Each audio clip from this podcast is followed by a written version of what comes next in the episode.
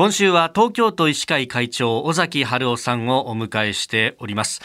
えー、昨日に引き続いてこの新型コロナ感染症、えー、感染症法上の、えー、扱いについて、まあ、2類相当から、えー、改めて議論する必要性というのを会長をはじめ東京都医師会訴えております。で、えー、2類ってものがどういうものなんだという話は昨日、はい、いただきました、まあ、基本的には入院して療養すると隔離をするというものであったけれども、まあ、実際は運用上はそうでない部分も出てきているしというところでさああこの先じゃあどう変えていくというのが一つアイデアとして出ますでしょうか？ですから、まあ、2類の場合は原則、やはり入院隔離なんですよね。はい、でその辺とか、あと保健所に届ける、それで即座に届けなくちゃいけないんですね、もう感染が分かったら。5類でですと、まあ、全数把握というのもあります。例えば、あの、エイズとかですね、梅毒なんかは、あの、感染が分かったら全部届けなきゃいけないんですね。ところが、インフルエンザとかそういうのは、今、定点観測、定点把握って言いまして、あの、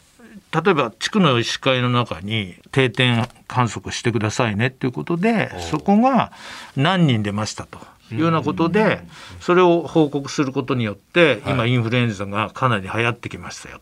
で全数は把握してないわけですね、そういうやり方なんです。ですからそこが2類と5類でその、えー、インフルエンザのような場合とですね、はい、全数把握するのか定点で把握するのかということが違ってきます。それからもう一つは、えー、今はですね入院とかあるいは検査ですね、はい、そういったものは、えー、保険適用でなおかつえー、その自己負担分はですね、公費負担になってるわけです、2類の場合は。はい、でも、皆様ご存知のように、もし5類のインフルエンザ扱いということになりますと、インフルエンザでかかっていったときには、必ず保険は効きますけれども、自己負担分は払ってるわけですよね。はい、まあ、入院、それインフルエンザがこじれて入院ってなった場合も、やはりちゃんとお金は払わなくちゃいけないんだと思います。だからその辺が今度は2類だと公費負担になります、自己負担の分が。そこが変わってきます。はいですから大きな違いの2つ点ところ、私どもは全数把握はまだ続けた方がいいんじゃないか。っていうのは、やはりまだコロナの感染症って全面全部が解明したわけではないし、やっぱり刻々と変わる感染状況をですね、リアルにつかむためには、やはり全数報告がまだ必要じゃないかと、うん、それからもう一つは、インフルエンザみたいにもしするということになりますと、そういった自己負担分がですね、はい、出てきます。そうすると、やはりあなた、コロナの疑いあるから PCR 検査してくださいって言ってもですね、お金がたくさんかかるとか、で、その後のですね、いろんなお薬とかもらうのにも、まあ、だんだん経口薬とか出てきましたけども、はい、これももし、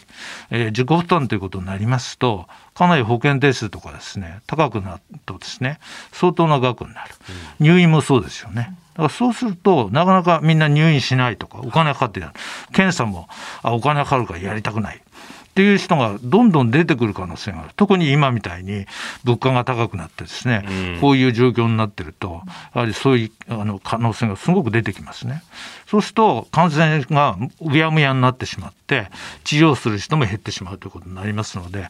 まあ、5類相当にするんだけども、全数把握は続けるとか、それから自己負担が今、公費でやってる、この部分のあの仕組みはですね、そのまま残しながら、